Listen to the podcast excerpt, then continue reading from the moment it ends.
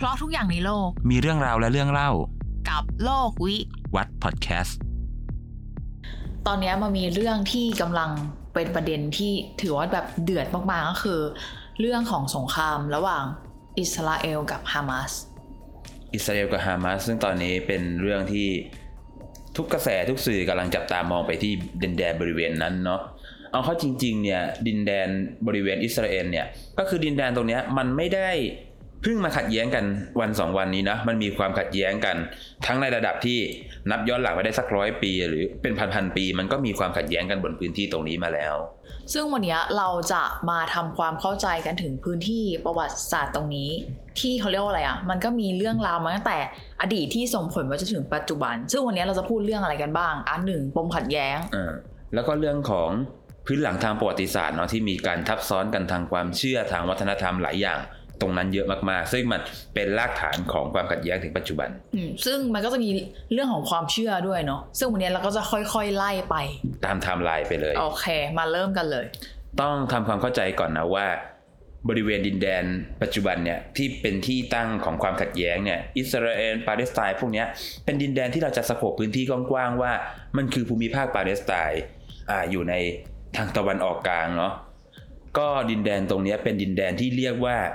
ในความเชื่อของคนฮิบรูโบราณเนี่ยมันคือดินแดนแห่งพันธสัญญา หรือดินแดนแห่งพระสัญญาของพระเจ้า เรามาขยายความคำว่าดินแดนแห่งพันธสัญญากัน ดินแดนแห่งพันธสัญญาบางคนอาจจะเคยได้ยินในวิชาศาสนาเนาะที่ว่าศาสนาคริสต์มีพันธสัญญาเก่าพันธสัญญาใหม่อะไรพวกเนี้ยมันนับย้อนไปได้ถึงประวัติศาสตร์ของชนชาติฮิบรูที่เป็นต้นสายทานของชาวยิวนะในช่วงก่อนคริสตกาลอีกก็คือเป็นเวลาเวลาประมาณ หลายร้อยปีก่อนพระเยซูจะประสูติเนาะมีบุตรคนหนึ่งชื่ออับราฮัม อับบราฮัมที่มีบุตรเจ็ดคน ใช่ อับราฮัมที่มีบุตรเจ็ดคนเนี่ยเป็นตัวละครสำคัญมากสำหรับประวัติศาสตร์ของชนชาติอิสราเอลนะ เพราะว่าอับราฮัมเนี่ยอพยพออกจากนครอู เป็นเมืองเมืองหนึ่งของอารยธรรมเมโสโปเตเมียนึกออกไหมอ่านก็ตอนเราเรียนต้องได้เคยยินได้ยิบ่อยเกิน เป็นอารยธรรมแรก ๆของโลกอะเนาะคือผู้ปกครองนครอูเนี่ยนับถือเทพเจ้าหลายองค์ แต่ว่าอับราฮัมเนี่ยเชื่อในพระเจ้าองค์เดียว ก็เลยอพยพแยกออกมา ในระหว่างที่เดินทางระหกระเหเร่ร่อนอยู่เนี่ยอับราฮัมได้พบพระเจ้า พระเจ้าก็ประทานพันธสัญญาว่าจะมอบดินแดนที่อุดมไปด้วยนมและน้ำผึ้งให้กับอับราฮัมและก็ลูกหลาน นั่นคือการทำพันธสัญญากัน ระหว่างอับราฮัมกับพระเจ้า โดยอับราฮัมเนี่ยจะต้องให้ลูกหลานทุกคนเนี่ยเข้าสุนัตสุนัตก็คือการ คลิปปลายอวัยวะเพศชายเนาะลูกหลานของอับราฮัมต้องเข้าสุนัตเพื่อเป็นสัญลักษณ์ว่า นี่คือประชากรของพระเจ้า พระเจ้าได้ให้ดินแดนแห่งพันธสัญญากับเขา ให้พันธสัญญาว่าจะช่วยพวกเขาให้รอด อับราฮัมก็อพยพไปจนถึงดินแดนที่เป็นภูมิภาคปาเลสไตน์ในปัจจุบันเนี่ยแหละ แล้วก็ลงหลักปักฐานที่นั่น อันนี้ก็คือต้นตระกูลสำคัญของชาวฮิบรู ชาวยิวในปัจจุบัน อับราฮัมมีบุตรกี่คนเมื่อกี้ที่เล่าเจ็ดคน บุตรคนสำคัญคนหนึ่งของอับราฮัมคืออิสอักอะชื่ออิสอักอิสอักเนี่ยมีลูกอีกคนหนึ่งชื่อว่ายาโคบ ยาโคบเนี่ยเป็นตัวละครสำคัญ เพราะว่าเขาได้พบพระเจ้า พระเจ้าเลยประทานนามให้เขาใหม่ว่าอิสราเอล เขาก็จะเป็นต้นสายวงวานของตระกูลพวกนี้เนี่ยแหละ โดยที่อิสราเอลเนี่ยมีลูกคนหนึ่งชื่อโจเซฟ ไม่ใช่โจเซฟพ่อพระเยซูนะคนละคนกันนะโอเคโจเซฟโจเซฟเนี่ยเป็นบุรุษคนสำคัญอีกคนหนึ่งในตำนานเก่าแก่ ขอเสริมนิดนึงเผื่อคนดูสงสัยเรื่องพวกนี้อยู่ที่ไหนอยู่ในคัมภีร์พันธสัญญาเดิมของไบเบิลนะโอเคโยเซฟเนี่ยได้ไปอยู่ที่ดินแดนอียิปต์เพราะว่าช่วงนั้นมันเกิดภัยแล้งในดินแดนพันธสัญญา พอโยเซฟไปอยู่ในอียิปต์แล้วเนี่ย ได้ไปช่วยฟาโรห์ของอียิปต์แก้ปัญหาต่างๆ เพราะพระเจ้าคอยช่วยเหลือ เขาคือลูกหลานของพระเจ้าเนาะวงศ์วานเนี้ยฟาโรห์อียิปต์ก็เลยให้ความชอบธรรมให้การตอบแทนกับตัวโยเซฟ โยเซฟก็เลยพาวงศ์วานของตัวเองในดินแดนพันธสัญญาเนี่ยเข้ามาอยู่ในอียิปต์เพื่อหลบหนีภัยแรงพวกนั้น มันก็ไม่น่าจะมีอะไรนะ จนกระทั่งเกิดเหตุการณ์สำคัญที่ว่า เมื่อกษัตริย์ฟาโรห์เนี่ยเปลี่ยนไปเรื่อยๆจนถึงฟาโรห์องค์หนึ่งเนี่ยเกิดไม่ไว้ใจชาวฮิบรูชาวยิวพวกนี้ ก็เลยทำการเรียกว่ายังไง ต้องการจำกัดเผ่าพันธุ์โดยเด็กที่เกิดใหม่เนี่ยให้ฆ่าทิ้งให้หมด แล้วก็ให้ชาวฮิบรูชาวยิวไปเป็นทาสสร้างพีระมิดแต่มีเด็กผู้ชายคนหนึ่งที่รอดชีวิต เพราะว่ามีธิดาของฟาโรห์ช่วยชีวิตไว้ เขาคนนั้นดังมากถ้าพูดชื่อไปนี่อ๋อเลยเขาคือโมเสสอ่าโมเสสน่าจะเคยเห็นนะโมเสสที่แหวกทะเล ใช่ใช่คนนี้เลย โมเสสเนี่ย จะกลายเป็นบุรุษผู้กอบกู้วงวานอิสราเอลให้กลับมารุ่งเรืองอีกครั้งหนึ่งพอเขาเติบโตขึ้นมาเนี่ยเขาพยายามจะขอให้ฟาโรห์เนี่ยปล่อยชาวอิสราเอลเนี่ยกลับเข้าไปยังดินแดนแห่งพระสัญญาเหมือนเดิม ฟาโรห์ไม่ยอมหรอก แต่พระเจ้าอยู่ข้างโมเสสพระเจ้าก็บันดาลเพศภัยต่าง ๆ ให้เกิดแก่อียิปต์เกิดโรคระบาดเกิดนั่นเกิดนี่ แต่เกิดสิ่งที่เลวร้ายสุดที่พระเจ้าทำให้ชาวอียิปต์ก็คือทำให้ลูกชายของพวกเขาตาย ลูกเกิดมาแล้วตายลูกเกิดมาแล้วตาย ฟาโรห์ก็เลยต้องปล่อยให้โมเสสเนี่ยพาเอาพวกชาวยิวทั้งหลาย เครือข่ายของเขาเนี่ยกลับไปยังดินแดนแห่งพระสัญญา ในบริเวณปาเลสไตน์เหมือนเดิม ซึ่งมันก็เป็นเวลาหลังจากเขาละทิ้งถิ่นฐานกันมานานแล้วเนาะแต่ถึงสุดท้ายเนี่ยตอนจะข้ามทะเลแดงเข้าไปเป็นดินพันธสัญญาเนี่ยมีกองทัพอียิปต์ตามมา ซึ่งพระเจ้าช่วยโมเสสด้วยวิธีสำคัญมากคือเสกลมพายุให้ทะเลแหวกออก โมเสสก็พาคนของตัวเองเนี่ยข้ามทะเลแดงไปได้ แต่ว่าพอกองทัพอียิปต์จะตามเนี่ยก็โดนน้ำท่วมบาดเจ็บล้มตายกันเยอะมาก ในคัมภีร์พันธสัญญาเพลงสดุดีเขียนไว้ว่า พระเป็นเจ้าเสด็จดำเนินผ่านไปในทะเล แต่ไม่มีผู้ใดพบรอยพระบาทของพระองค์ พระองค์นำประชากรเหมือนนายชุมพาคุมฝูงแกะนึกภาพบอกไหมแล้วให้โมเสสเป็นผู้นำแทนพระองค์ โมเสสก็ ขึ้นบกได้สำเร็จลอดทะเลแดงไปได้ แต่โมเสสเนี่ยเคยทำผิดต่อพระเจ้าไว้ทำให้โมเสสเนี่ยไปไม่ถึงฝั่งฝัน อย่างน้อยเนี่ยโมเสสเนี่ยตอนที่เดินทางผ่านภูเขาลูกหนึ่งชื่อภูเขาซีนายโมเสสขึ้นไปบนภูเขาแล้วไปพบพระเจ้า พระเจ้าก็มอบบัญญัติสิบประการให้โมเสสแล้วบอกว่าบงวานของท่านต้องถือบทบัญญัติสิบประการนี้ต่อไป ตอนเด็กเรียนวิชา ศาสนาอาจจะเคยได้ยินเนาะบทบัญญัติสิบประการอะเคยได้ยินอะไรพวกนี้ จงนับถือพระเจ้าเพียงผู้เดียว อย่าฆ่าคนอะไรพวกเนี้ย โมเสสรับบัญญัติสิบประการแล้วก็พาชาวทั้งหลายที่พามาด้วยเนี่ย หลงหลงนานแค่ไหนลองเดาสี่สิบ40ปีใช่ในตำนานเขียนไว้ว่า40ปี สุดท้ายโมเสสไปไม่ถึงฝั่งฝัน พาชาวอิสราเอลพวกนี้กลับดินแดนพระสัญญาไม่ได้ จนถึงรุ่นลูกหลานของเขา ลูกหลานของโมเสสก็เข้าไปในแผ่นดินของพระสัญญาได้สำเร็จ แล้วก็ไปสร้างบ้านแปลงเมืองกันในที่นั้น สร้างความเจริญรุ่งเรืองเป็นอาณาจักรของชาวฮิบรูชาวยิวต่อมาในช่วงเวลาต่อมาเท่าที่เราพอรู้มาที่แห่งเนี้ยเป็นดินแดนที่เป็นจุดกำเนิดของศาสนาถึงสามศาสนาก็คือยูดาห์คริสต์อิสลามเดี๋ยวเราจะค่อยมาไล่เรียงและอธิบายเรื่องนี้กันไปทีละเรื่องทีละเรื่อง เรามาเริ่มกันที่ศาสนายูดาห์อย่างที่เราเท้าความไปนิดนึงว่าอ่า วงศ์วานอิสราเอล ลูกหลานของอับราฮัมเนี่ยสำคัญมากของอิสราเอลที่เป็นดินแดนสำคัญของศาสนาสำคัญของโลกสามศาสนาเนี่ยก็คือ เยรูซาเล็ม ซึ่งชื่อเนี้ยได้ยินบ่อยมากเพราะสมัยประถมเราเรียนโรงเรียนคริสต์แล้วก็จะมีการพูดถึงต้นกำเนิดนู่นนี่นั่นแบบนี้อยู่เป็นประจำ นอกเรื่องหน่อยนะ เราได้ยินคำว่าเยรูซาเล็มบ่อยกว่ากรุงกบิลพัสดุ์อีกตอนเด็กๆอะจริงจริงเยรูซาเล็มดาวิดเบธเลแฮมกรุงกบิลพัสตอนเด็กอ่านว่ากรุงกบิลพัสดุเพราะมีสระอูใช่โอเคนอกเรื่องอะอะกลับมาที่เรื่องโอเค ชาวยิวเนี่ยเขาก็รู้จักที่จะเลือกคนที่แข็งแกร่งขึ้นมาเป็นกษัตริย์กันในยุคแรก ๆ จนมาถึงกษัตริย์องค์หนึ่งคือกษัตริย์ดาวิดกษัตริย์ดาวิดเนี่ยเป็นกษัตริย์ที่ยิ่งใหญ่มากทำให้อาณาจักรเนี่ยแข็งแกร่ง จนมาถึงโอรสของท่านคือ กษัตริย์โซโลมอน เราก็อาจจะเคยได้ยินชื่อในตำนานในหนังเนาะกษัตริย์โซโลมอนเนี่ยได้สร้างพระวิหารแห่งกรุงเยรูซาเล็มขึ้น เป็นพระวิหารของศาสนายูดาห์นี่คือความเชื่อของพวกเขา คือศาสนายูดาห์เป็นความเชื่อดึกดำบรรตั้งแต่ยุคที่โมเสสรับพันธสัญญามาแล้วว่ามีพระเจ้าสูงสุดแต่ผู้เดียว เป็นพระผู้สร้าง เป็นพระผู้ช่วยให้รอด พระเจ้าจะทรงช่วยเหลือประชากรของพระองค์นี่คือศาสนายูดาห์ที่กำเนิดขึ้นในดินแดนแห่งนี้ ก็คือตอนยุคโมเสสและยุคของอับราฮัมอะตอนนั้นยังเป็นความเชื่อในของศาสนายูดาห์ยังเป็นความเป็นพระเจ้าของยูดาห์ใช่ใช่ก็คือศาสนาที่เก่าแก่ที่สุดเนี่ยคือไล่มาอย่างนี้เลยคือยูดาห์คริสต์และอิสลามที่เกิดณที่ตรงนั้นถูกไหมใช่นั่นก็คือเรื่องของศาสนายูดาห์เนาะแต่ต่อมามันก็เกิดเภทภัยกับดินแดนอิสราเอลเรื่อยเลย สังเกตไหมเราเล่ามาแค่แป๊บเดียวเรารู้สึกว่าดินแดนตรงนี้มันเจออะไรเยอะจัง storyรี่เยอะมาก นี่พระเยซูยังไม่เกิดเลยนะ ต่อมาอาณาจักรที่ทั้งกษัตริย์ดาวิดทั้ง King โซโลมอนได้สร้างมายิ่งใหญ่เนี่ยโดนชาวบาบิโลนเข้ามาลุกลาน แล้วก็ทำลายเผาพระวิหารทิ้งทั้งหมด อาณาจักรคือแตกสลาย ชนอิสราเอลจำนวนมากโดนกวาดต้อนไปเป็นทาสอยู่ที่บาบิโลนเป็นเวลานานมาก แต่ก็มีความเชื่อในพันธสัญญาพระเจ้าอีกว่า พระเจ้าจะช่วยพวกเขา ก็คือช่วยจริง ๆ ก็คือในช่วงที่อาณาจักรที่ใหญ่อีกอาณาจักรหนึ่งคือเปอร์เซียเนาะเปอร์เซียนายกทัพมารบกับชาวบาบิโลนแล้วชนะ ไม่รู้อะไรโดนใจกษัตริย์เปอร์เซีย บอกให้บาบิโลนปลดปล่อยชาวอิสราเอลกลับแผ่นดินพันธสัญญาไปเหมือนเดิม เป็นความเชื่อว่าพระเจ้าจะทรงใช้พระหัตถ์ขวาพยุงไว้ไม่ให้ล้มเสมอ ไม่ว่าพวกเขาจะระหกระเหินเร่ร่อนไปไหน เขาจะได้กลับมายังแผ่นดินพระสัญญาเหมือนเดิม อันนี้คือ timeline period ในช่วงที่ว่าชาวอิสราเอลเนี่ยต้องระหกระเหินเร่ร่อนต้องบานแตกสลายขาด แต่มีพระเจ้าสูงสุดของเขา ซึ่งพระเจ้าสูงสุดของยูดาเนี่ยออกชื่อไว้ในพันธสัญญาเดิมด้วยว่า ชื่อว่าพระยาเว แต่ว่าผู้นับถือศาสนาทั้งคริสต์ทั้งยูดาเนี่ยจะไม่ออกชื่อพระนามพระเจ้าองค์นี้นะ เพราะบอกว่าอย่าออกนามพระเจ้าโดยไม่สมเหตุ ชื่อของพระเจ้าจะเขียนไว้ด้วยตัวอักษร 4 ตัวเท่านั้น ด้วยความเคารพมากไม่เขียนด้วยว่าชื่ออะไรเขียนไว้ด้วยตัวอักษร 4 ตัว เพราะฉะนั้นชื่อที่ได้ยินมาถึงปัจจุบัน คือชื่อที่ถ่ายทอดโดยการเล่ากันมาปากต่อปากนี่ก็คือ period ในช่วงศาสนายูดาห์อันนี้ก็เป็นเรื่องของศาสนายูดาห์ใช่ปะเราจะไปต่อกันที่คิดว่าคริสต์เนี่ยถือกำเนิดมาได้ยังไง ก็เป็นช่วง timeline period เดียวกับประวัติศาสตร์ของอิสราเอลอีกแล้ว หลังจากอิสราเอลได้กลับมาตั้งบ้านเมืองเนี่ย มันก็เกิดบ้านแตกสาแหรกขาดอีกแหละ อีกแล้วเหรอ ก็คือ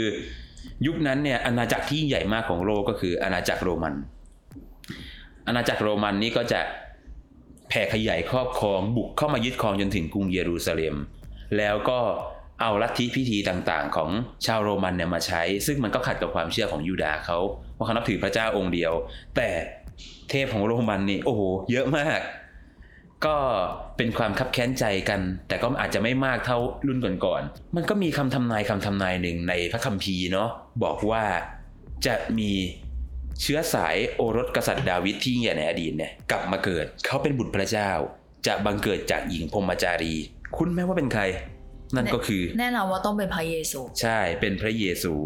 พระเยซูเนี่ยมาเกิดในปีคริสต์ศักราชที่หนึ่งในช่วงที่อาณาจักร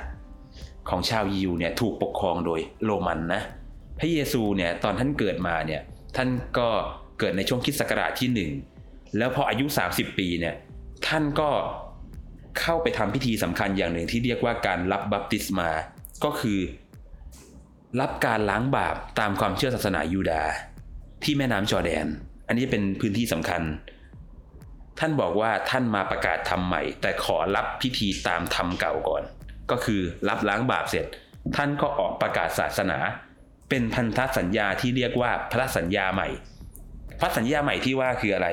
พระสัญญาว่าพระเจ้าส่งพระบุตรลงมาเกิด เพื่อรับพระมหาทรมานไถ่บาปให้มนุษย์ แล้วถามว่าเอาความเข้าใจง่าย ๆ เลย ถ้าเราเป็นผู้ปกครองชาวโรมัน เราเป็นชาวบ้านทั่วไปอยู่ๆมีชายหนุ่มผู้หนึ่ง มีอาชีพช่างไม้ มาแย่งชิงพื้นที่ศรัทธา ก็เลยใส่ความว่าพระเยซูคิดกบฏ หลอกว่าตัวเองเป็นพระบุตรพระเจ้า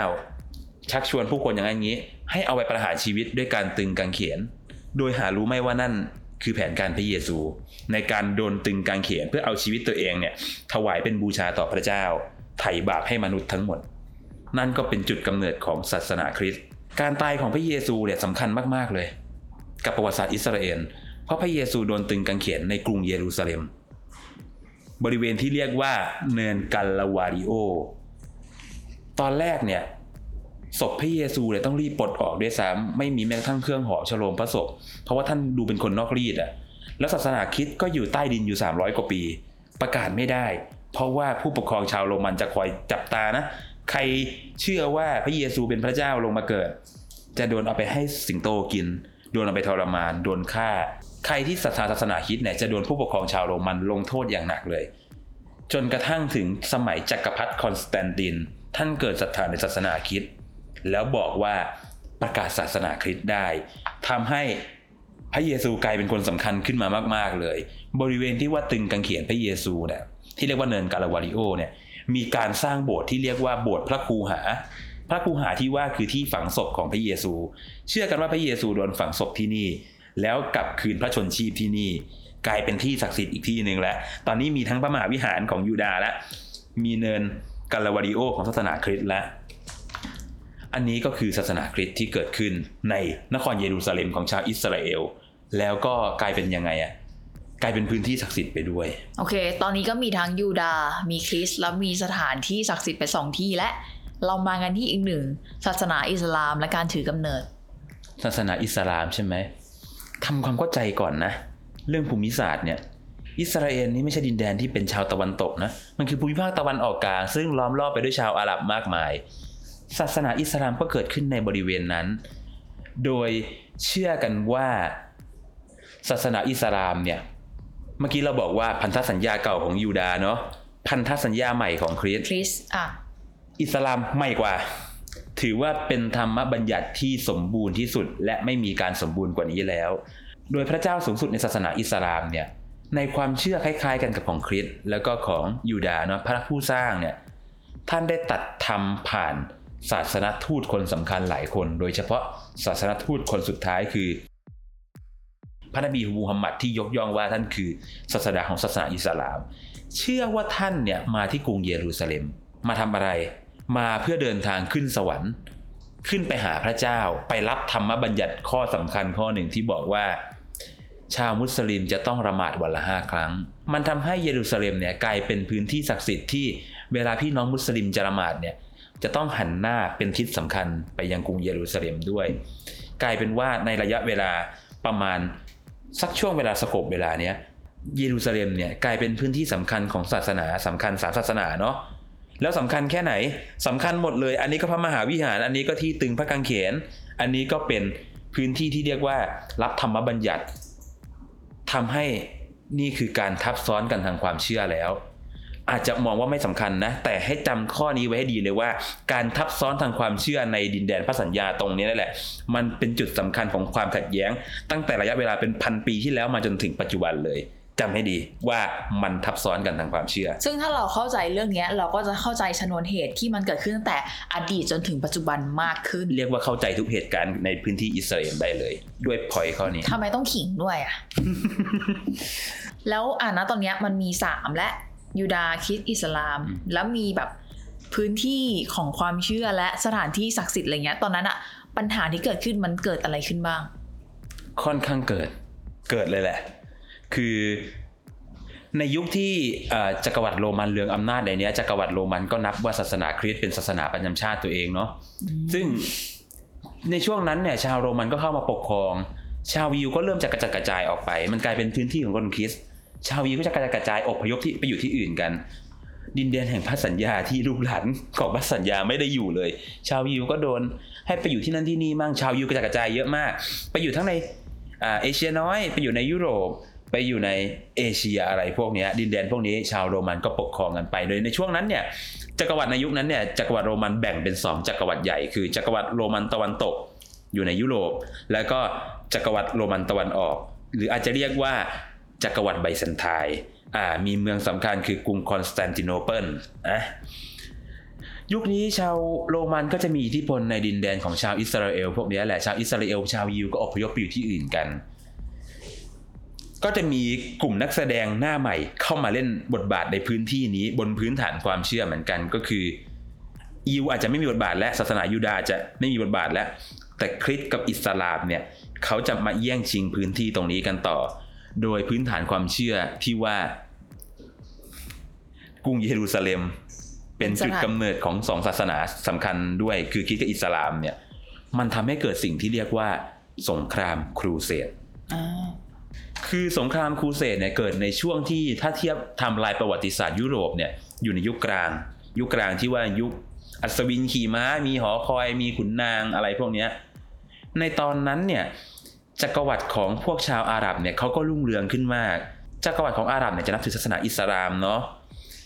แล้วก็ยังไม่ได้เข้ามายุ่งกับกรุงเยรูซาเล็ม ซึ่งจักรวรรดิไบแซนไทน์ปกครองได้ แต่ในช่วงนั้นเนี่ยช่วงที่ยุโรปอยู่ในยุคมืดเนี่ย ชาวตะวันตกชาวโรมันเนี่ยถดถอยมากๆ โดนพระศาสนาจักรคาทอลิกครอบงำในขณะที่โลกอิสลามยุคแรกพวกนั้นเนี่ยเขาไปไกลมากวิทยาการคณิตศาสตร์ วิศวกรรมศาสตร์การแพทย์เขาไปแรง แล้วเขาเริ่มที่จะรุกราน เอาดินแดนศักดิ์สิทธิ์เยรูซาเล็มคืนเขาก็ส่งกองทัพเนี่ยเข้ามายึดครองที่ทางต่างๆ ในบริเวณที่เราเรียกว่าภูมิภาคปาเลสไตน์นี่แหละมันทำให้ปิดเส้นทางในการที่ชาวคริสต์ในยุโรปเนี่ยจะเข้าไปจาริกแสวงบุญในดินแดนศักดิ์สิทธิ์ ก็คือเนินกาลาวาริโอกรุงเยรูซาเล็มอะไรพวกนี้ทำให้จักรพรรดิของจักรวรรดิไบแซนไทน์ส่งสารไปหาสมเด็จพระสันตะปาปาเออร์บานที่สองขอให้ช่วยหน่อยสันตะปาปาเออร์บานที่สองซึ่งตอนนั้นศาสนจักรมีอำนาจมากใช่ไหมก็เรียกระดมพระคาร์ดินัลทั้งหลายขุนนาง ชาวบ้านมาบอกว่า เราโดนชาวมุสลิมเข้ามาข่มเหงรังแกไม่ให้เข้าถึงดินแดนศักดิ์สิทธิ์ถ้าใครออกไปทำสงครามครูเสดช่วยลบได้สำเร็จเนี่ย ต่อให้เขาตายเขาจะได้ขึ้นอาณาจักรสวรรค์ของพระเจ้า คิดว่าคนเชื่อไหม เชื่อโอ้โหในยุคกลาง มีคนบอกว่านั่นน่ะคือสุนทรพจน์ที่ทรงอำนาจที่สุดในโลก เพราะมันทำให้กษัตริย์เนี่ยละบัลลังก์ตัวเอง ชาวไร่ชาวนาทิ้งจอบทิ้งเสียม แล้วยกกองทัพเนี่ยเข้าไปดินแดนศักดิ์สิทธิ์ไปแย่งชิงดินแดนศักดิ์สิทธิ์คืน เพราะอันเนี้ยจากที่จวเล่ามา มันทำให้เห็นเลยนะว่า ในยุคนั้นอะคนมีเขาเรียกว่าอะไรอะมีความศรัทธาเชื่อหนานแน่นศรัทธากับศาสนามากใช่เขาเชื่อว่า ยังไงอะมันเป็นความเชื่อที่ว่า อ่าศาสนาคริดพระเยซูผู้ช่วยให้รอด ถ้าเราทำเพื่อพระผู้ช่วยให้รอดไม่ได้ ตายซะดีกว่าๆใช่ ชาวคริสต์ก็ไปทำสงคราม แล้วก็ได้รับชัยชนะในสงครามครูเสดครั้งที่หนึ่งสงครามครูเสดครั้งที่หนึ่งเนี่ยก็ชาวยุโรปก็ได้ชัยชนะนะชาวคริสต์ก็ชนะไป แต่สงครามครูเสดมันไม่ได้จบแค่ครั้งเดียว มันกินเวลาไปอีก 9 ครั้ง ลบกันก็ใช้เวลาประมาณเกือบ 200 ปี มีคนเสียชีวิตไปในยประมาณ 7 ล้านคน จากสงครามครูเสดนะ โดยครั้งที่สำคัญมากๆ คือครั้งที่จอมทัพของชาวมุสลิมที่เป็นเจ้าจักรวรรดิในอียิปต์กับซีเรีย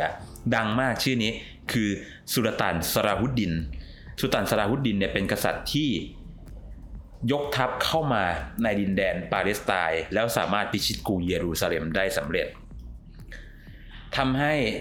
ทางยุโรปเนี่ยตื่นเต้นมากเลย เอาไงดี ก็มีกษัตริย์องค์สำคัญของทางยุโรปเหมือนกันคือ พระเจ้าริชาร์ดที่หนึ่งแห่งอังกฤษ ถ้าเกิดใครเป็นแฟนประวัติศาสตร์หน่อยจะได้ยินชื่อท่านในนามพระเจ้าริชาร์ดใจสิงห์ Richard Lionheart ชื่อนี้ดังมาก ก็ยกทัพบุกเข้ามาพยายามแย่งชิงดินแดนตรงนี้ แต่ระยะเวลาหลังจากนั้นเนี่ยชาวครูเสดก็ไม่สามารถยึดดินแดนคืนจากอิสลามได้ อันเนี้ยถามว่าทำไมเรายกเรื่องครูเสดมาเล่า มันเป็นพื้นฐานที่ชี้ให้เห็นก่อนเลยนะว่า ความทับซ้อนของความเชื่อตรงเนี้ยมันทำให้เกิดสงครามใหญ่ระดับโลกมาแล้ว แล้วความทับซ้อนของความเชื่อตรงเนี้ยมันก็จะทำให้เกิดความขัดแย้งในลักษณะเดียวกันแม้กระทั่งในปัจจุบันเนี่ยมีตัวอย่างในลักษณะคล้ายๆกัน ด้วยความคิดความเชื่อเดียวกัน อาจจะเปลี่ยนแค่ตัวละครและก็ผู้เล่นเท่านั้นเอง หลังจากช่วงสงครามครูเสดเนี่ยดินแดนในปาเลสไตน์เนี่ยก็จะโดนปกครองโดย ชาวอาหรับเนาะที่นับถือศาสนาอิสลาม แล้วต่อมาก็จะอยู่ภายใต้การปกครองของจักรวรรดิออตโตมัน ซึ่งเป็นจักรวรรดิของชาวมุสลิม เป็นจักรวรรดิที่ยิ่งใหญ่มากๆ ตอนนี้ดินแดนปาเลสไตน์ที่มีประชากรที่อาจจะเรียกว่าปาเลสไตเนียนนะที่เป็นชาวมุสลิมเนี่ยก็ปกครองตรงนี้แล้วชาวยิวหายไปจากตรงนี้เรียบร้อยแล้วไปอยู่ตามมุมนั้นมุมนี้ของโลก อันนี้ก็คือพื้นฐานคร่าวๆในช่วงประวัติศาสตร์ยุคโบราณ หลังจากนั้นเนี่ยก็จะเกิดความเปลี่ยนแปลงในพื้นที่นี้อีก คือเราอยากรู้ปัจจัยที่ทำให้ชาวยิวเนี่ยต้องอพยพออกไปอยู่ณที่อื่นๆ นอกจากตอนแรกที่เราบอกไปว่าอะเขาอพยพด้วยเรื่องของสงคราม แล้วมันมีพองด้วยเขาเรียกว่ากลุ่มความเชื่อที่เป็นอิสลามซะมากกว่า แล้วทีเนี้ยปัญหามันกลับมาเกิดขึ้นอีกครั้งได้ยังไง ที่จริงวงโคจรของสองกลุ่มนี้ดูห่างกันไปเยอะแล้วเนาะแต่ด้วย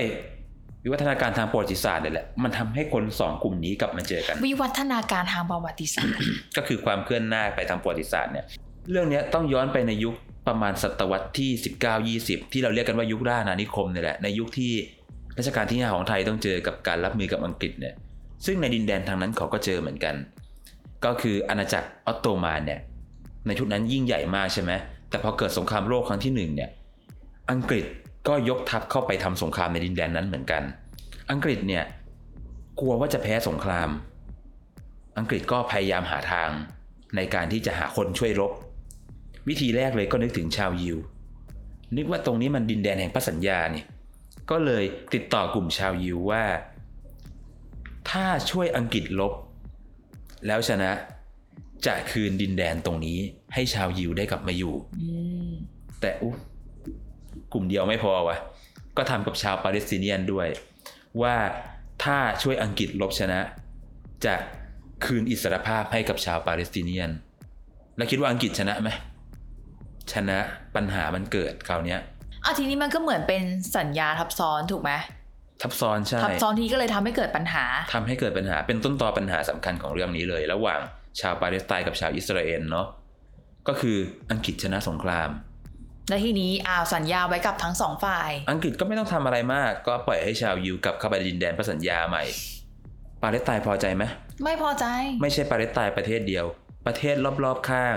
ซึ่งเขาเป็นชาวอาหรับหมดเนี่ย เขาไม่พอใจมากๆเลย เพราะอะไร ย้อนกลับไปที่พื้นฐานความเชื่อ ดินแดนตรงนี้ต่างฝ่ายต่างอ้างเป็นดินแดนศักดิ์สิทธิ์ ของโดยเฉพาะแต่ละใช่ศาสนาของตัวเอง แล้วการที่ชนที่นับถือศาสนายูดาห์ จะมาตั้งกลางอยู่รอบๆ เป็นอิสลามแต่ตรงกลางตรงนี้จะเป็นยูดาห์เขารับไม่ได้นะ แต่ช่วงนั้นก็ยังไม่มีอะไรมากเพราะชาวยิวเนี่ยอพยพเข้าไปยังไม่มาก ทีเนี้ยมันเกิดเหตุการณ์สำคัญขึ้นในโลกคืออะไร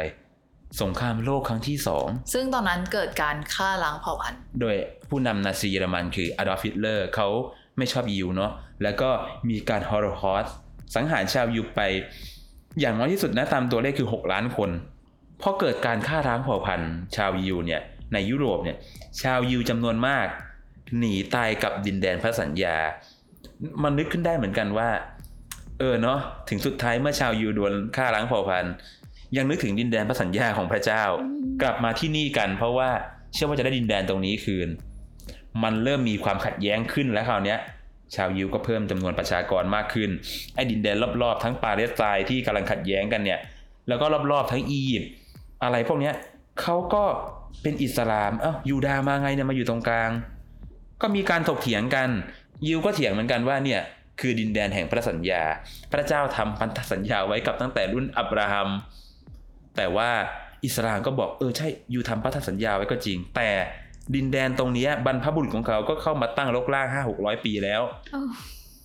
เถียงกันไม่รู้จะทำยังไง ซึ่งมันดูเป็นอะไรที่แบบว่าทับซ้อนทับซ้อนกันเยอะมาก แต่พอหลังสงครามโลกครั้งที่สองเนี่ยด้วยความที่ว่าโลกบอบช้ำมากเนาะเพราะความขัดแย้งก็มีการจัดตั้งองค์กรที่เรียกว่า UN หรือองค์กรสหประชาชาติ เพื่อเข้าไปไก่เกลี่ยไอ้ความขัดแย้งทั้งหลายรวมถึงความขัดแย้งระหว่างอิสราเอลกับปาเลสไตน์โดย UN เนี่ยเข้าไปขอให้แบ่งพื้นที่คนละครึ่งเนาะและไอ้ส่วนกรุงเยรูซาเล็มเนี่ยทำยังไงดีๆเออ มันคือตรงนั้นเลยที่มันเป็นปัญหา ปัญหาคือกรุงเยรูซาเล็มเออ ก็เลยบอกว่า งั้นเยรูซาเล็มขอเป็นพื้นที่ส่วนกลางนะโอ้โหส่วนใช้ด้วยกัน แต่คนละศาสนานะใช้ด้วยกันแต่ใช้ด้วยกัน ใช้ด้วยกัน คิดว่ามีปัญหาไหมรออะไรอะไม่ต้องรอมาแน่นอน มันเป็นระยะเวลาภายในช่วงเวลาประวัติศาสตร์ยาวนานมากที่ในที่สุดเนี่ยอิสราเอลได้กลับมาที่บ้านตัวเองอีกครั้ง ปัญหานั้นมันเกิดขึ้น หลังจากที่อิสราเอลเนี่ยได้สถาปนาประเทศของตัวเองขึ้นแล้วนะ เป็นประเทศของคนยิว ชื่อว่าประเทศอิสราเอล เมื่อปี 1948 ก็คือ 3 ปีหลังสงครามโลกครั้งที่ 2 ยุติ ในสิ่งที่เขาทำอยู่เนี่ย ชาติอาหรับรอบข้าง โดยเฉพาะปาเลสไตน์เนี่ยมองแล้วว่าเขาจ้องจะเล่นคุณแล้วรู้นะนะ เขาจ้องจะเล่นคุณจริง ๆ แต่ถามว่าถ้าเกิดเรามองโดยเอาใจเขามาใส่ใจเรานะ ในพื้นฐานความเชื่อในบริบทประวัติศาสตร์ ก็เป็นสิ่งที่ยอมรับได้ยากเหมือนกันใช่เพราะว่าเขาก็มีภูมิหลังทางประวัติศาสตร์ ไม่มีใครผิดใครถูกเลยในยุคนั้นเนี่ย มันคือภูมิหลังทางประวัติศาสตร์และความเชื่อที่ต่างกัใช่เพราะต่างฝ่ายต่างมีแบบความเชื่อที่เหนียวแน่นในสิ่งที่ตัวเองเชื่อ ใช่ แล้วในสถานการณ์ณตอนนั้นอะเรารู้แหละว่ามันเกิดการปะทะเกิดการต่อสู้ขึ้น แต่สิ่งหนึ่งที่เราสงสัยก็คือยิวอะเพิ่งได้กลับมาอยู่ในที่ของตัวเองก็คงน่าจะบอบช้ำประมาณนึงแล้วเขามีพละกำลังมากพอในการที่จะสู้รบหรอ เราบอกว่าเขาเพิ่งกลับมาได้ใช่ไหมแต่อย่าลืมนะว่าประวัติศาสตร์ของเขาในยผ่านการต่อสู้มาตลอด ถ้าเขาไม่เก่งจริงเขากลับมาเป็นดินพันธสัญญาไม่ได้นะ ใช่ แล้วชาวยิวเนี่ยที่กระจายตัวกันไปอยู่ทั่วทุกมุมโลกเนี่ยเขาไปสร้างสรรค์ผลงานในที่ต่างๆ กลายเป็นอัจฉริยะเยอะแยะมากมาย อย่างคนที่เรารู้จักมากเลย เช่นอัลเบิร์ตไอน์สไตน์ทฤษฎีสัมพันธภาพ คนนี้เป็นยิว นักธุรกิจนักการเมืองรัฐบุรุษคนสำคัญอีกจำนวนมากในโลกเป็นคนยิว เป็น DNA ของเขาที่เขามีความฉลาดมาก ไม่รู้ว่าเกี่ยวกับการที่เขาเป็นลูกหลานพระหรือเปล่านะ มันไม่ได้มีแค่ปาเลสไตน์ที่จังจะเรียนอิสราเอลเนาะชาติรอบๆ อียิปต์เลบานอนซีเรีย พวกนี้เป็นชาติอาหรับที่พร้อมจะเล่นอิสราเอลก็คือตลดเรียกว่าจ้องที่จะลุมเล่นงานเขาอยู่ แต่ด้วยความที่เป็นยิวไงเป็นอิสราเอลเขาสู้โดยการใช้สมอง ใช้ยุทธวิธีที่เหนือกว่า การสู้รบในช่วงแรกๆเนี่ยมันทำให้ แทนที่ว่าชาติอาหรับเนี่ยจะลุมกันกินโต๊ะ อิสราเอลได้ กลายเป็นว่าโดนอิสราเอลตีถอยกลับ ก็คืออิสราเอลเนี่ยนอกจากจะตั้งรับได้แล้วยังตีกับดินแดนที่ UN เคยให้ไว้เนี่ยงอกเงยคือตีคืนเพิ่มได้อีกทำให้ปาเลสไตน์เนี่ยไม่สามารถสู้ด้วยการใช้กองทัพปกติได้แล้ว ก็ต้องหันไปใช้สงครามกองโจร มันก็เกิดการลบแบบกองโจร ซึ่งนำโดยองค์การปลดปล่อยปาเลสไตน์หรือ Palestine Liberation Organization อักษรย่อคือ PLO ต่อไปนี้เราจะเรียกองค์กรนี้ว่า PLO แล้วกันนะ เข้ามาทำสงครามกองโจรแทน ซึ่งก็จะเกิดการสู้รบกันตลอด จะเล่าถึงเหตุการณ์ตัวอย่างสำคัญมากๆเลย คือปีคิสต์ศักราช1967 ปีนั้นเนี่ยมันเกิดสงครามครั้งสำคัญคือ อิสราเอลไม่พอใจที่ประเทศอาหรับรอบข้างเนี่ยสนับสนุน PLO ประเทศอาหรับรอบข้างเนี่ยก็จะเป็นประเทศใหญ่ๆ อย่างเช่น จอร์แดน ซีเรีย อิรัก อียิปต์อะไรพวกนี้ที่สนับสนุน PLO ตรงเนี้ย มันเลยเกิดการประทะกัน ระหว่างอิสราเอลกับประเทศพวกนี้ ซึ่งถ้าเทียบกำลังการลบเนี่ยกำลังของอิสราเอลเนี่ยน้อยกว่ากำลังของประเทศพวกนั้นประมาณ 10 เท่าตัว ใครๆก็คิดว่าแพ้ลบกันขึ้นมายังไงก็แพ้ บทสรุปว่าเกิดอะไรขึ้น ชนะ ไม่ชนะธรรมดาด้วยนะ อิสราเอลสามารถเอาชนะกองกำลังผสมพวกเนี้ยที่ลุมกันกินโต๊ะอิสราเอลโดยใช้เวลาแค่ 6 วัน 6 วันเลิศมากกำลังน้อยกว่า 10 เท่าตัวคือ อิสราเอลนะมีกำลังอยู่ประมาณ 50,000 นาย ส่วนกำลังของชาติผสมที่เหลือนี่ประมาณ 5 0 0แสนกว่าอู้เยอะกว่าเยอะมากอะ6วันตีกลับหมด ก็ตีดินแดนเพิ่มขึ้นได้เรื่อยๆ มันกลายเป็นเรื่องดังไปทั่วโลก แล้วเราขนานนามเหตุการณ์นี้ว่าสงคราม 6 วัน คือบรรลือโลกจริง ๆ ประเทศเพิ่งตั้งใหม่ เอาชนะประเทศยักษ์ใหญ่ในชาติอาหรับพวกเนี้ย ที่มีกำลังมากกว่า 10 เท่าตัว โดยใช้เวลาแค่ 6 วัน เหตุการณ์นี้ทำให้กลุ่ม PLO ถอนใจเลยนะ คิดว่าใช้สงครามกองโจรก็แล้ว ใช้การสนับสนุนก็แล้ว ไม่สามารถสู้อิสราเอลได้จริง ๆ ก็เลยพยายามที่จะเจรจาสันติวิธีมากกว่า โดยมันจะโยงมาถึงเหตุการณ์ปัจจุบันด้วย ให้จำพอยนี้ไว้ให้ดีเลยว่า ในตอนที่ทำสงคราม 6 วันเนี่ย อิสราเอลสามารถยึดครองดินแดนสำคัญได้ 2 ที่คือ เขตเวสต์แบงก์กับอ้าวฉนวนกาซาเวสต์แบงก์กับฉนวนกาซากาซาจำสองอย่างนี้ไว้ใช่เขตเวสต์แบงก์กับฉนวนกาซาเนี่ยเป็นพื้นที่สำคัญมาก เพราะมันเป็นพื้นที่รัดกันชนระหว่างอิสราเอลกับชาติอื่นๆ ในชาติอาหรับพวกเนี้ยโดยเฉพาะเขตกาซาเนี่ยเป็นรัดกันชนระหว่างอียิปต์กับอิสราเอลอะซึ่งฉนวนกาซาเนี้ยอิสราเอลสามารถเข้าไปยึดครองได้ แล้วตอนนั้นปาเลสไตน์ก็เริ่ม ถ้าพูดตรงๆก็คือเริ่ม หาทางไปไม่เจอแล้ว แล้วสับละสายระสำระสายถามว่าทำยังไงกลุ่ม PLO ก็เลยเลือกที่จะรู้แล้วว่าลบไปเนี่ย ไอ้ดินแดนที่ UN เคยให้ไว้เนี่ย มันโดนเฉือนลงทุกครั้งที่ลบกับอิสราเอลโดนยึดของเรื่อยๆ เพราะฉะนั้นเนี่ยเจรจาสันติภาพดีกว่า แล้วก็ขอให้ฉนวนกาซาเนี่ยเป็นที่อยู่ของชาวปาเลสไตน์ต่อไปทำให้ฉนวนกาซาซึ่งพื้นที่เล็กมาก ในความเป็นจริงอะเล็กกว่าบางจังหวัดในประเทศไทยอีก แต่มีชาวปาเลสไตน์เนี่ยเข้าไปอยู่ที่นั่นเนี่ยประมาณ 2 ล้านคนอู้กลายเป็นพื้นที่ที่เรียกว่า มีประชากรหนาแน่นมากแล้วส่วนมากเป็นเด็กเป็นผู้หญิง ลักษณะมันคือค่ายอพยพลี้ภัยอะอันนี้ก็คือสิ่งที่ปาเลสไตน์ต้องเจอ เพราะว่าไปรบกับอิสราเอลแล้วฉนวนกาซาเนี่ยจะเป็นพื้นที่สำคัญในความขัดแย้งตลอดมา กลับมาที่ความขัดแย้ง PLO ยุติบทบาทไปแล้ว เพราะเจรจากันสันติวิธีเรียบร้อย มันทำให้กลุ่มการเมืองอีกกลุ่มหนึ่ง คือกลุ่มฮามาสกลุ่มฮามาสเนี่ยมองว่า PLO เหยาะแยะนะ พยายามเจรจาสันติ สันติเริ่มไม่ใช่ทางออกสำหรับปาเลสไตน์หลายกลุ่ม ไม่ใช่แค่ปาเลสไตน์อย่างเดียวนะ อิสราเอลด้วย คือมันทำสงครามขับเคี่ยวกันใส่กันไปใส่กันมา จนณตอนนี้ ความขัดแย้งทางประวัติศาสตร์ ความขัดแย้งทางความเชื่อเนี่ย มันเริ่มสร้างความแค้นจนถึงขั้นสุดแบบว่า ต้องการเอาคืนแล้วอะ พอกลุ่ม PLO อะเขาเลือกที่จะใช้สันติวิธีในเรื่องของพื้นที่ตรงนั้นแล้วใช่ปะทีเนี้ยกลุ่มฮามาสที่เข้ามา อยากให้จอบอช่วยเล่าฟังเพิ่มหน่อยว่ากลุ่มฮามาสเนี่ยเขาเป็นใครที่มองว่ากลุ่ม PLO เนี่ยเหยาะแย่เลือกที่จะใช้วิธีสันติแบบนั้นอะไรเงี้ยกลุ่มฮามาสเนี่ยก็เป็นกลุ่มการเมืองที่เข้ามามีบทบาทหลังจากที่ PLO เนี่ยยุติบทบาทไปเนาะเขาก็เข้าไปจัดการเลือกตั้งใน พื้นที่เขตอ่ากาซาเนี่ยแหละ แล้วก็ชนะการเลือกตั้งเขาต้องการจะให้มีพื้นที่อาศัยของชาวปาเลสไตน์ซึ่งเขาเนี่ยก็ต้องการเอาคืนอิสราเอลด้วย แต่วิธีการเอาคืนของเขาเนี่ยเขามองว่าหลังๆมาในกลุ่ม PLO เหยาะแยะก็คือคิดจะไปเจราจาสันติภาพหาทางออกกัน ซึ่งเป็นไปได้ยากแล้ว เขาคิดจะเอาคืนด้วยวิธีที่รุนแรงขึ้น เพราะฉะนั้นเนี่ยการเอาคืนของกลุ่ม ฮามาสเนี่ยจึงมีหลายรูปแบบเช่นการส่งระเบิดพีชีพเข้าไปในดินแดนอิสราเอล หรือการส่งกำลังเข้าไปทำการโจมตีอะไรพวกนี้เรื่อยๆ ตลอดมาเป็นระยะเวลาเป็นหลายๆสิบปีที่ผ่านมาแล้ว ซึ่งหลายครั้งอิสราเอลก็จะมีวิธีตอบโต้ที่รุนแรงเหมือนกันด้วยการปิดฉนวนกาซาฉนวนกาซาคือที่อาศัยที่อัดแน่นของชาวปาเลสไตน์2ล้านคนเนี้ยแล้วเขาก็ไม่ได้มีทรัพยากรเพียงพอ การปิดฉนวนกาซา คืออิสราเอลเนี่ยสร้างกำแพงกัน้นแล้วเป็นคนส่งน้ำส่งไฟจำกัดการเข้าออกของเสบียงอาหารสินค้าต่างๆ เมื่อใดก็ตามที่อิสราเอลปิดฉนวนกาซาขึ้นมาเนี่ยนั่นคือชีวิตคน 2 ล้านคนในนั้น ที่เดือดร้อนแน่นอน ก็คือที่เขาอยู่ได้เนี่ยเพราะว่าอิสราเอลเนี่ยยอมส่งของมาให้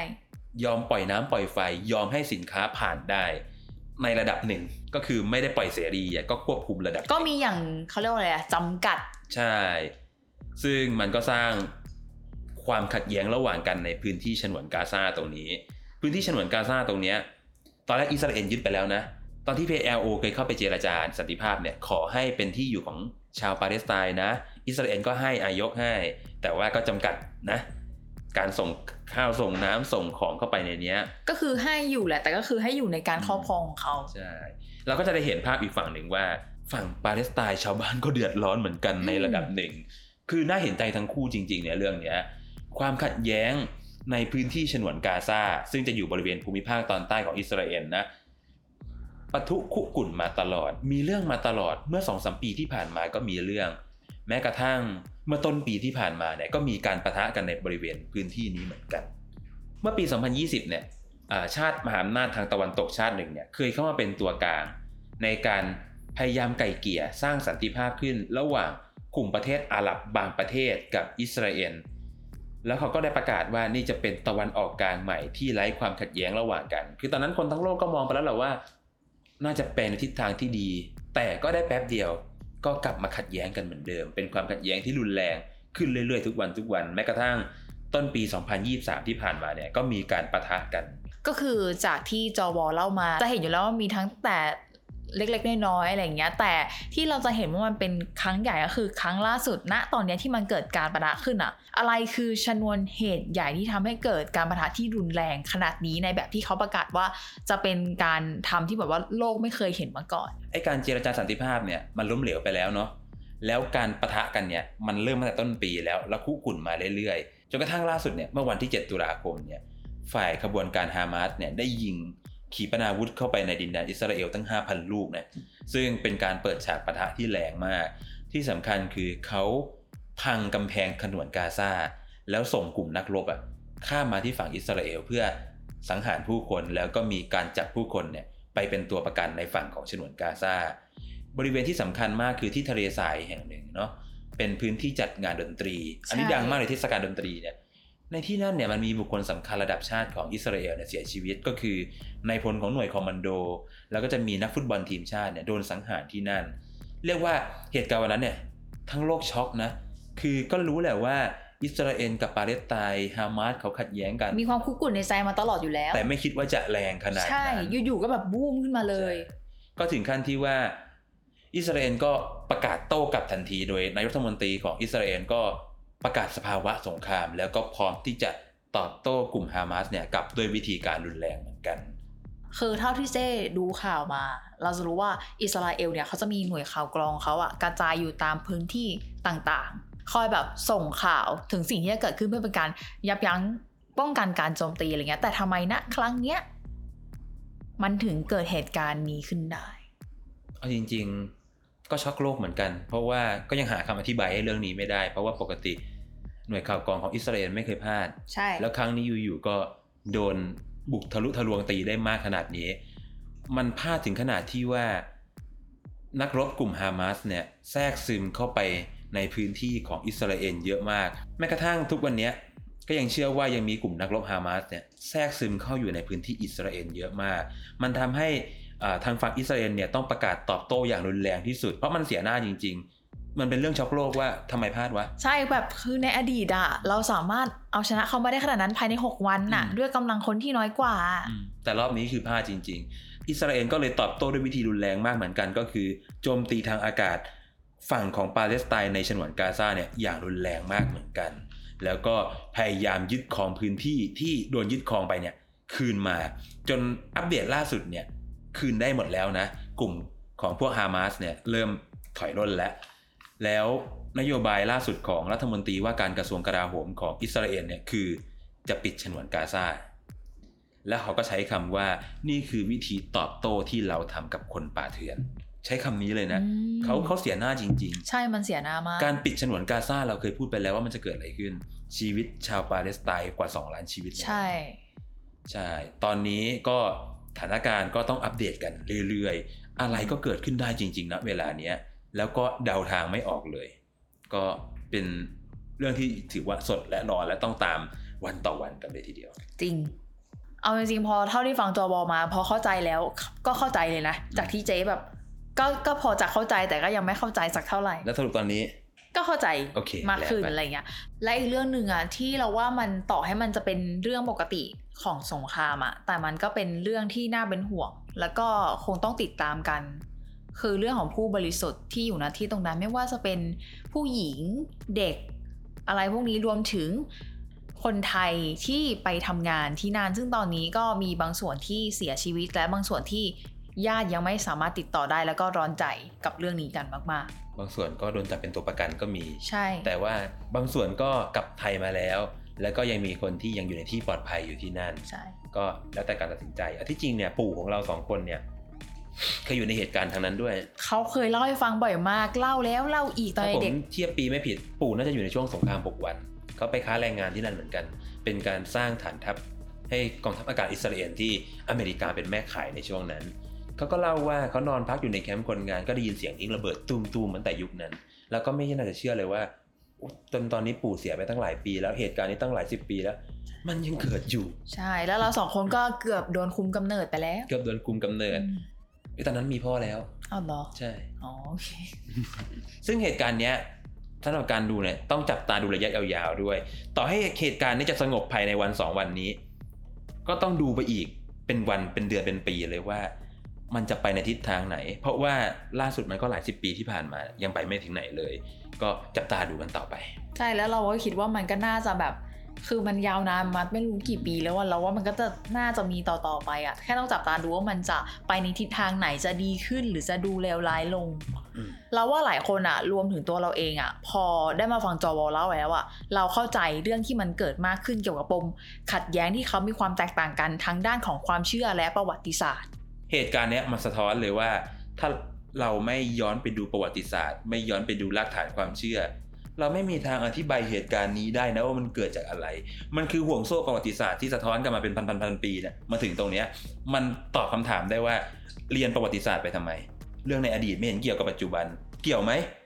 เกี่ยวมากๆ ถ้าคุณไม่เข้าใจอดีต คุณไม่เข้าใจปัจจุบันแน่ เนี่ยคือการตอบคำถามที่ดี เป็นเคสตัดดี้ที่ดี ถ้าเราไม่รู้จักเมื่อวาน เราจะไม่มีวันนี้ นี่คือ ตัวอย่างสำคัญของการศึกษาประวัติศาสตร์ ซึ่งมันตอบคำถามปัจจุบันได้ และถ้าเรายังไม่เลือกที่จะเข้าใจมัน อนาคตก็หาทางแก้ปัญหาไม่ได้เหมือนเหตุการณ์นี้เหมือนกันยังไงก็ฝากกดไลค์ กดแชร์ กด Subscribe นะคะ แล้วก็ขอขอบคุณสำหรับทุกคนที่มากดแตงให้กับช่อง Peep Dog แล้วก็ถ้าใครอยากให้เราทำคอนเทนต์อะไร หรือมีความคิดเห็นใดๆ สามารถคอมเมนต์กันเข้ามาได้ หรือว่าจะเข้ามาคุยเล่นก็ได้นะคะ และนี่ก็คือโลกวิวัดพอดแคสต์